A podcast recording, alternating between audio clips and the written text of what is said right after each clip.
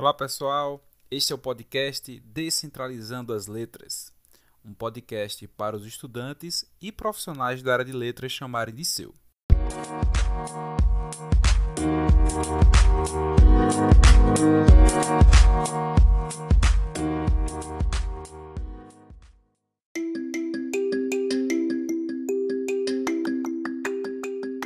Meu nome é Federico Machado, sou professor do curso de Letras da FASO. Hoje iniciamos uma série em nosso programa para discutir grandes temas da área de letras. Para abrir a série, iremos trazer a distinção entre duas formas ou metodologias de análise discursiva: a clássica análise do discurso francesa e a recente análise crítica do discurso. Para nos ajudar nessa empreitada, temos o prazer de receber no Descentralizando as Letras os doutores em Linguística Maria Clara Catanho e Adriano Moura, professores do Instituto Federal de Pernambuco. Bom, pessoal, a gente tem que agradecer muito por vocês terem cedido um pouquinho do tempo de vocês para falar sobre essas temáticas que são tão importantes, de de fato esclarecer, a gente ter uma, uma afinidade maior com esses tópicos que acabam passando um pouco batido quando a gente discute é, sobre análise do discurso. Parece tudo uma coisa muito parecida e a gente sabe que não é, não é? Queria primeiramente perguntar então, fazer uma grande pergunta para cada um de vocês sobre esses grandes temas. Primeiramente para Adriano. Adriano, qual a origem da análise do discurso? Primeiramente, gostaria de agradecer pelo convite né, de gravar esse podcast junto com a professora Maria Clara, respondendo análise desse curso de linha francesa, especificamente, que é que eu vou me deter, até porque existem várias análises.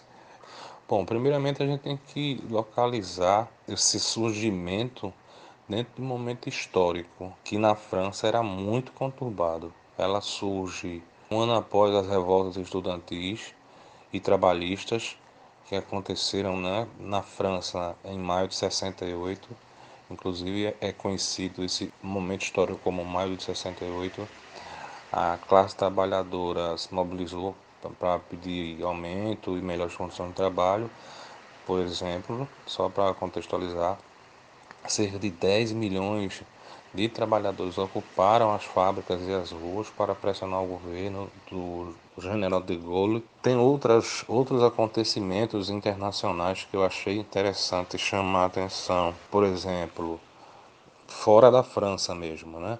Mas mesmo assim tem influência em como a juventude daquela época pensava. Estava em plena guerra do Vietnã, terminou em 75 68 foi o ano mais sangrento da Guerra do Vietnã.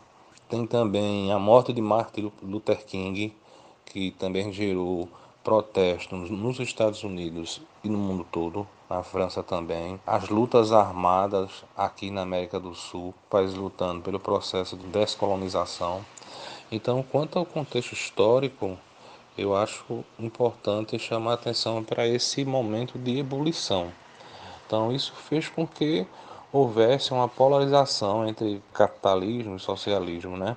A AD, por exemplo, ela vai se embasar em conhecimentos da linguística, se opondo à análise estritamente estruturalista, em conhecimentos do marxismo e da psicanálise. Por isso eles são bastante influenciados por caras como Louis Althusser, Paul Henry, Michel Plon, Jacques Lacan, Michel Foucault, entre outros. Então a gente percebe claramente essa filiação ideológica, sobretudo a influência de, de Althusser na obra de Peixe, que é muito nítida. O texto de fundação da De Francesa foi lançado em 69. Na verdade, Peixe já publicava antes, mas esse texto é tido como o marco, vamos dizer assim, histórico, né? É a análise automática do discurso que ele cunha alguns conceitos importantes, muito caros para a análise do discurso francesa. Por exemplo, o conceito de pré-construído e articulação dos enunciados, que são, assim, o primeiro, né, pré-construído, parece um pouco com a teoria bakhtiniana, né, que também já é outra corrente de análise de discurso, que é a análise dialógica do discurso.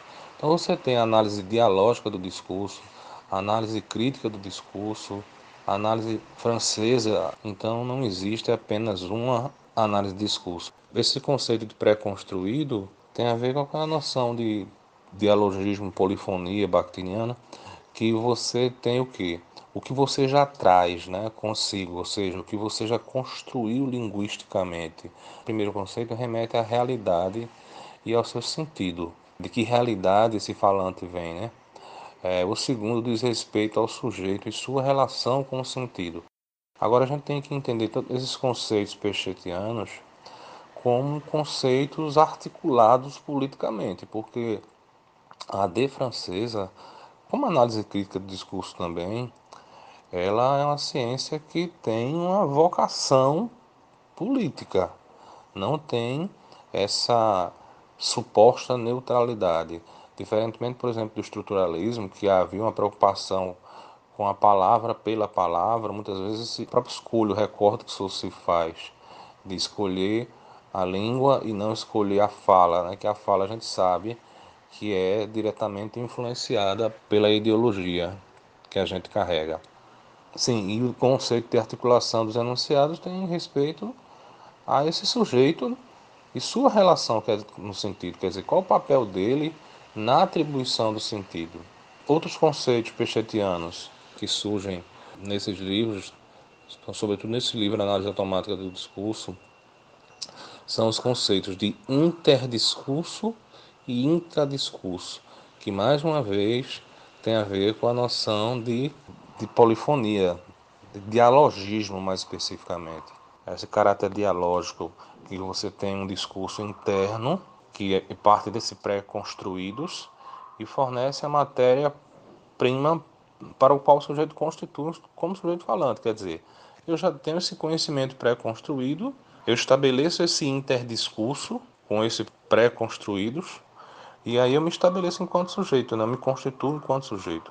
O segundo, né, que é o intradiscurso, é, é o fio do discurso, como eles chamam, a terminologia que Peixe também utiliza, que é, que é o efeito do interdiscurso sobre si mesmo, uma interioridade determinada do exterior. Ou seja, é aquilo que é dito num determinado momento em condições sociais de interação real. Então, que no caso esse discurso pré-construído entra em contato com outros discursos, estabelecendo esse intradiscurso. Então, a partir do primado do intradiscurso, observamos a relação entre o já dito e o que já está sendo dito. E aí isso dá um gancho bacana que Adriano coloca, porque realmente há uma discussão aí que a gente sempre tem um pouquinho de dúvida. E aí eu passo logo a bola para Maria Clara Catanho para perguntar a ela então qual seria a origem da análise crítica do discurso. Oi, gente, que prazer enorme estar aqui no Descentralizando as Letras. É, eu agradeço muito a Fred, o nosso Frederico Machado. Fred, valeu, prazer costumo dizer que sou rata de podcast, eu adoro, normalmente escuto no trânsito, mas agora na quarentena eu tenho escutado muito enquanto realizo meus afazeres domésticos, né? Eu acho que está todo mundo assim bem, bem ocupado. Mas então, é um prazer também dividir esse momento com o meu colega, né, o professor Adriano Moura, meu colega de FPE, meu colega de UF, lá no Prof. Letras, né, uma pessoa de quem eu sou muito próxima, Bom, Fred, é, e você me pergunta qual é a origem da análise crítica do discurso, né? É excelente, eu tenho essa necessidade também de saber de onde surgem as teorias que eu estudo. Eu sou bem apegada ao contexto histórico, porque é muito importante, né? A gente marcar isso e a gente saber quais eram as demandas, o que é que estava acontecendo, o que é que estava rolando no mundo, né? Para que as pessoas pensassem numa determinada abordagem de linguística ou científica, de modo geral. Então, para responder a tua pergunta, eu queria destacar algumas datas e algumas publicações importantes, tá? Então, em 1984, o holandês Theo van Dijk, ele publica Preconceito no Discurso, depois, em 89, aí nós temos duas publicações importantes. Uma é Linguagem e Poder, de Norman Fairclough, nome muito recorrente né, na análise crítica, e Linguagem, Poder e Ideologia, de Ruth Wodak. tá? Essas duas obras são de 1989. Em 1990, nós temos a revista Discourse and Society, que é editada por Van Dyck. Bom, por que marcar essas publicações? Porque aí em 1991, na Universidade de Amsterdã, então essas lideranças, o Van Dyck, Fairclough, a Ruth Rudek e mais o Gunther Kress e o Theo van Leeuwen, eles se reúnem num evento lá em Amsterdã e passam dois dias ali discutindo teorias e métodos de análise do discurso, especificamente de análise crítica do discurso. Então, a partir desse encontro, se estabelece institucionalmente, vamos dizer assim, essa tentativa de iniciar um programa de, de, intercâmbio de múltiplos projetos, esses conjuntos, né, colaboração entre esses diferentes estudiosos certo? Então, por que eu marquei as publicações que vieram antes desse encontro, né? Antes dessa oficialização, dessa institucionalização mesmo da, da abordagem, da teoria da análise crítica, né? A gente costuma dizer assim que a análise crítica ela não é uma disciplina, mas ela é teoria e método e é muito ampla também, certo? Eu vou eu vou já já explicar por quê. Então, assim, a gente marca as publicações anteriores para dizer que, ora, em 1991, quando eles se reúnem, quando eles, né, realmente o grupo está ali presencialmente, eles já vêm com diversas reflexões, publicações para realmente consolidar. Então vejam, é um grupo extremamente heterogêneo. Eu tenho um Theon que se vocês escutaram o episódio, o segundo episódio do Descentralizando as Letras, a professora Anelio de Lima, da Facho, ela destacou muito as pesquisas mais recentes de Van Dyck, né? O Van Dyck, ele vai se debruçar, ele estuda bastante a relação entre discurso, sociedade e cognição. Então, o elemento e cognição está presente de maneira muito forte no pensamento de Van Dyck. Norman Fairclough, que discute e desenvolve a teoria social do discurso, se apoia no tripé discurso, texto, prática textual, prática discursiva, prática social. Então, o pensamento já é um pouquinho diferente do de Van Dyck. Para quem estuda multimodalidade, já deve ter escutado falar na gramática do design visual de Gunther Kress e de Theo van Leeuwen. E aí você me pergunta, né? Você fica em dúvida, ora, que abordagens tão diferentes, não é? Que heterogeneidade, como é que a gente pode dizer que esses pesquisadores formam um grupo, formam uma teoria, que é que os une, certo? Então, o que os une, o que dá unidade a esse grupo é o compromisso ético e político, que é a vontade de lutar pela transformação social em busca de uma sociedade com menos desigualdade, com menos opressão. Essa é a marca da análise crítica. E aí você pode voltar a me perguntar: e aí, Clara, mas, por exemplo, Van Leeuwen e Gunther, Grass, eles desenvolvem a gramática do design visual, que é base para a galera que trabalha com multimodalidade. Exatamente, minha gente. É uma obra da década de 1990, né? A gente já tem muitas outras coisas publicadas em multimodalidade, mas continua sendo, a gramática continua sendo uma base importante. Mas o que é que esses dois teóricos fazem? Eles desenvolvem todo um pensamento para analisar textos publicitários e mostrar como esses textos se organizam de modo a persuadir o indivíduo ao consumo. Então, veja as relações de dominação que são postas aí. É nesse sentido que a gente diz que a união desse grupo se dá exatamente pela luta contra essa desigualdade, essa relação de dominação e essa relação de dominação que se estabelece no discurso. Eu ainda fiquei um pouco confuso. Eu acho que é uma, uma confusão comum também do estudante. A gente escuta muito falar de análise do discurso e a gente escuta falar também de análise do discurso francesa é a mesma coisa. Eu acho que quem pode responder melhor isso é Adriano, né, que fez esse histórico muito bacana sobre a análise do discurso. Existem várias análises do discurso. A de francesa, a análise dialógica do discurso, a análise crítica do discurso. Na verdade, até dentro é, da própria AD francesa já se discute haver várias ADs francesas, como se fossem correntes de uma mesma teoria. Em 95 foi publicado um artigo numa revista francesa, é Langage, e ele traz uma análise do discurso na França. Ela foi dirigida por Dominique Manguinot, teve colaboração de Charles de Pierre Rachat, Simone Bonafou, quer dizer, vários teóricos, e eles discutem justamente essa preocupação única do estudo do discurso político. Para eles, a AD francesa ela pode se preocupar com vários outros temas.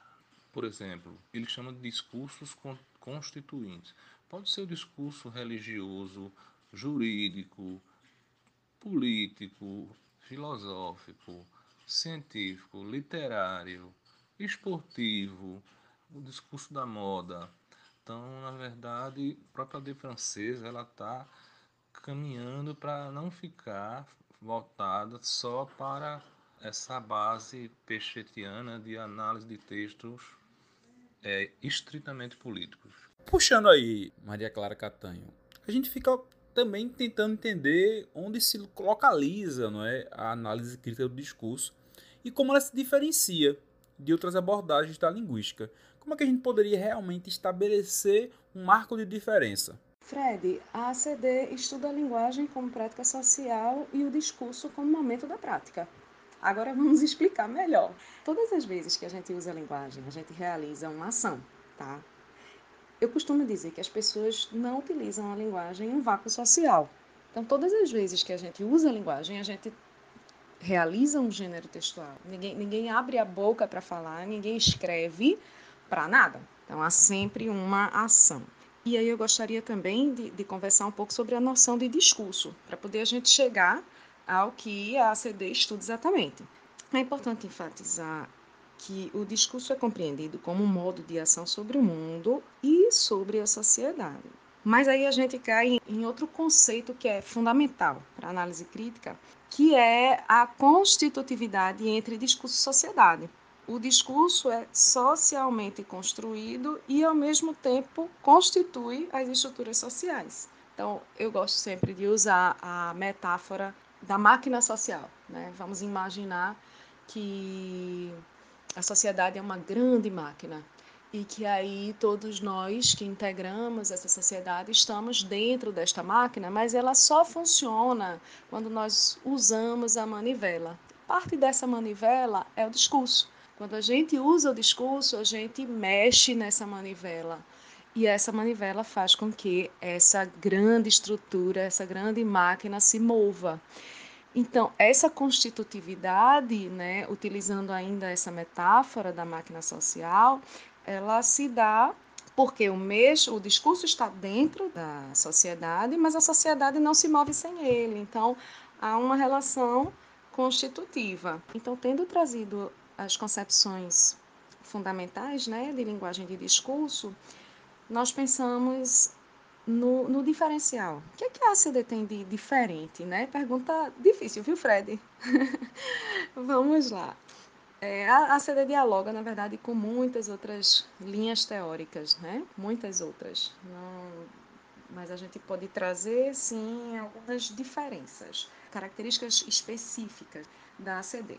Então, a primeira, mais visível, assim, é que o discurso ele é sempre entendido como estruturado pela dominação. Então, todo discurso vai apresentar uma tensão entre o discurso dominante, que é entendido como discurso hegemônico, cuja ideologia é imposta, é legitimada, e você tem ali é, quem se submete ao poder, quem se submete a essa hegemonia. Então, essa tensão, ela é, é, é constitutiva, ela constitui os discursos de uma maneira geral. Vou dar um exemplo. Não sei quem se lembra de uma campanha da Coca-Cola que dizia assim, vários outdoors pela cidade. O nome da, da campanha publicitária era Energia Positiva.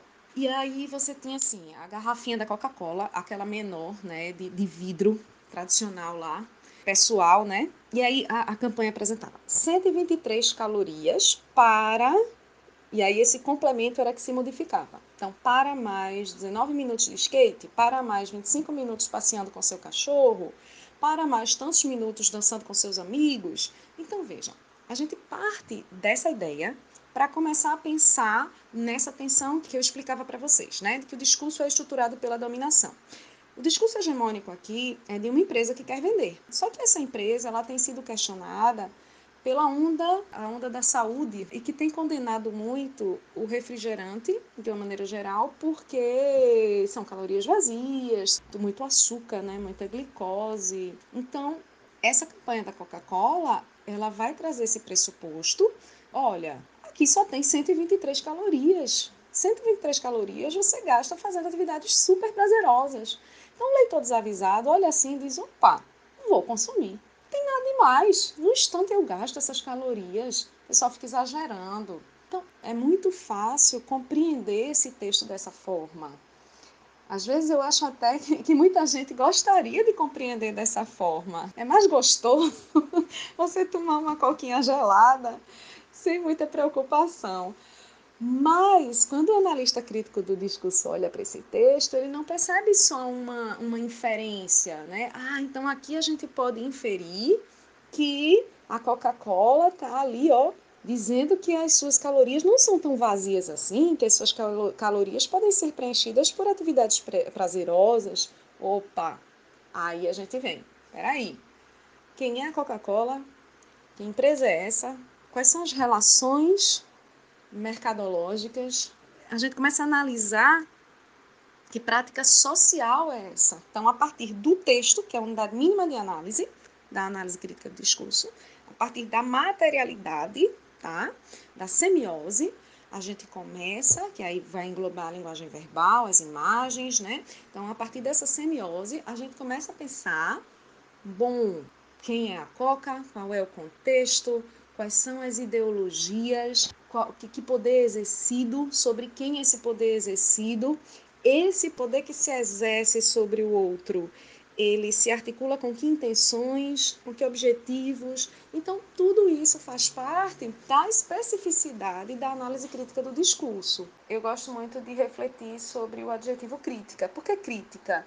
Tá? Então, as ciências críticas, de uma maneira geral, elas tomam como ponto de partida para as suas investigações problemas sociais vigentes. Então, elas adotam o ponto de vista dos que sofrem mais e elas analisam de forma crítica os que estão no poder. Então, assim, dois aspectos são bem importantes. O primeiro é o tipo de evidência que a análise crítica é capaz de apontar.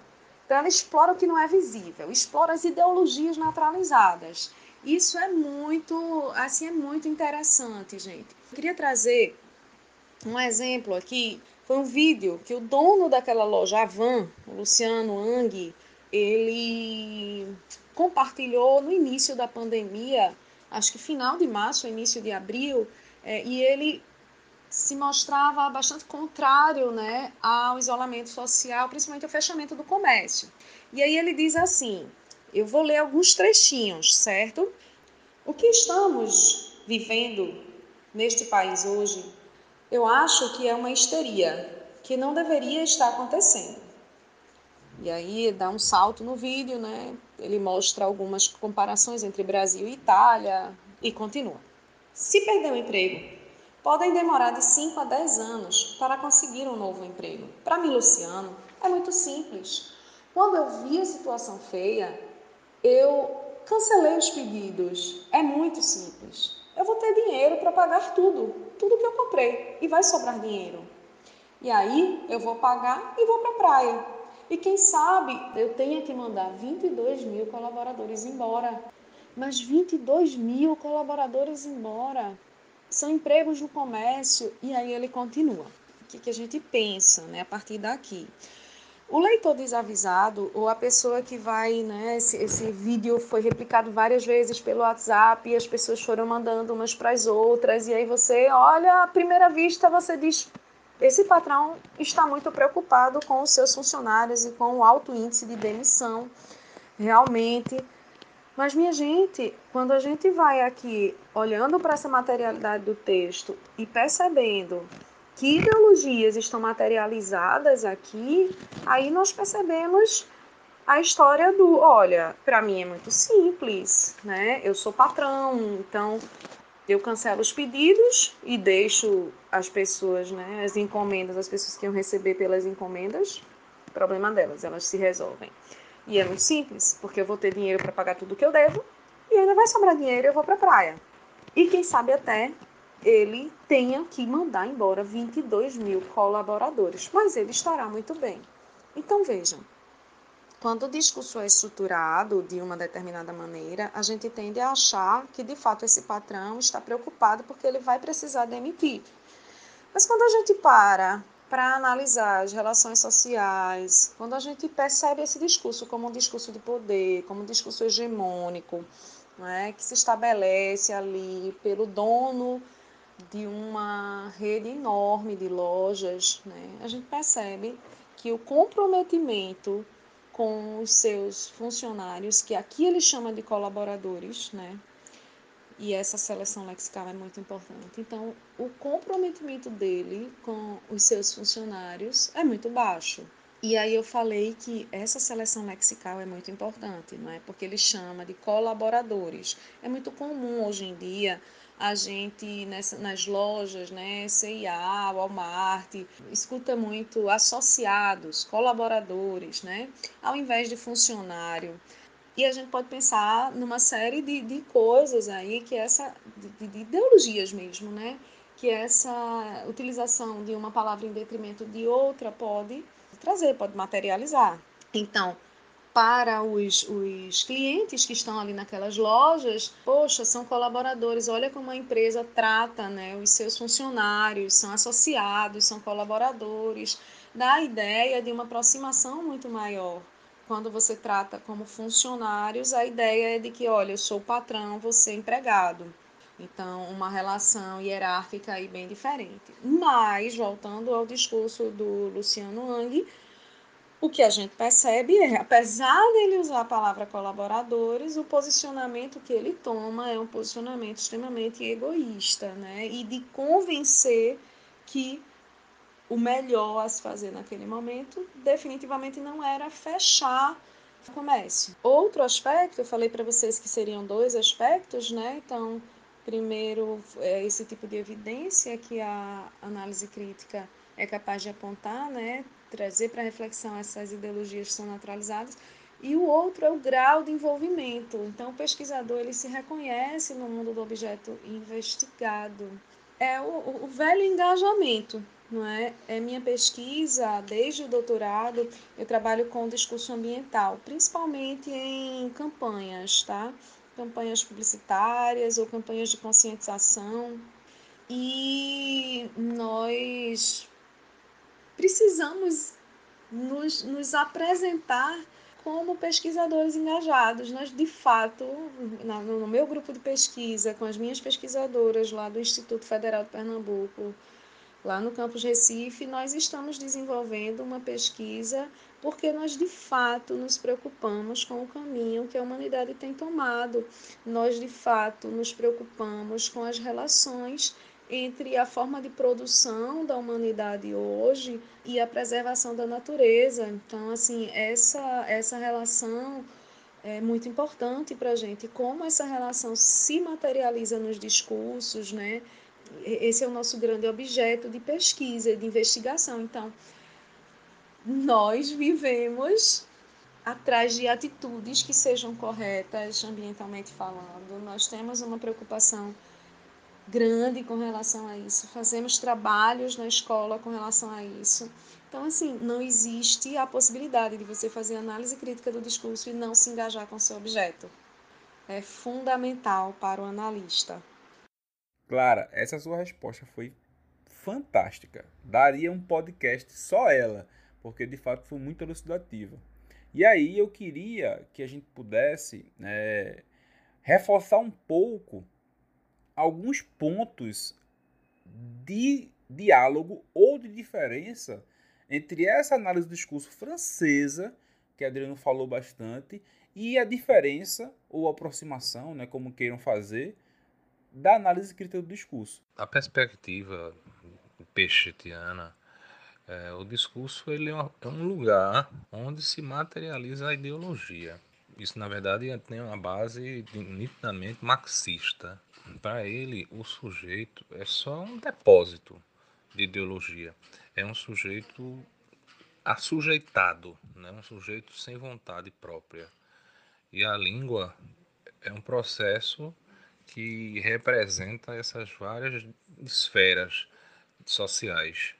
Por outro lado, Fairclough, por exemplo, defende que o sujeito ele não é esse sujeito assujeitado, que ele molda sua ideologia a partir dos discursos, mas ele também age, ele também transforma suas práticas discursivas, contestando, reestruturando, e as formações ideológicas variam. Ora se conforma a formações discursivas sociais, ora resiste a elas, né? pode ressignificá-las, reconfigurá-las. Então, essa noção de sujeito assujeitado da, da AD francesa é a principal diferença entre as duas correntes. E é verdade, né? a gente quando compara diante desse ponto de vista do sujeito, a gente consegue perceber as diferenças entre as abordagens muito bem. E aí, Adriano, para finalizar, indique obras ou artigos ou trabalhos que você considera relevante para quem está iniciando na análise do discurso francês, quer conhecer os autores. Quem você indicaria? De Louis Althusser tem Aparelhos Ideológicos do Estado, que é uma obra bem iniciante, mas importante. Tem uma de é, Jacqueline Revi, que é Heterogeneidades Enunciativas. De Foucault, sugeriria A Ordem do Discurso. De Orlandi, né, para uma autora brasileira, tem a análise de discurso seus, seus entremeios, nota para a sua história no Brasil, vai falar justamente dos analistas do discurso no Brasil, como essa, essa análise do discurso chegou ao Brasil, como ela se desenvolve. E de Peixe tem aquele livro que eu falei no começo, né? Análise Automática do Discurso, que é a obra que, que funda basicamente essa corrente teórica. E aí, Clara, fica a missão para você agora de trazer quais são as obras que as pessoas interessadas nessa ACD poderiam consultar para iniciar os estudos nessa teoria que, apesar de tão recente, é tão polêmica e tão instigante. Tem uma obra de 2018 que eu acho maravilhosa. Ela se chama Análise de Discurso Crítica para Linguistas e Não Linguistas, é da editora Parábola.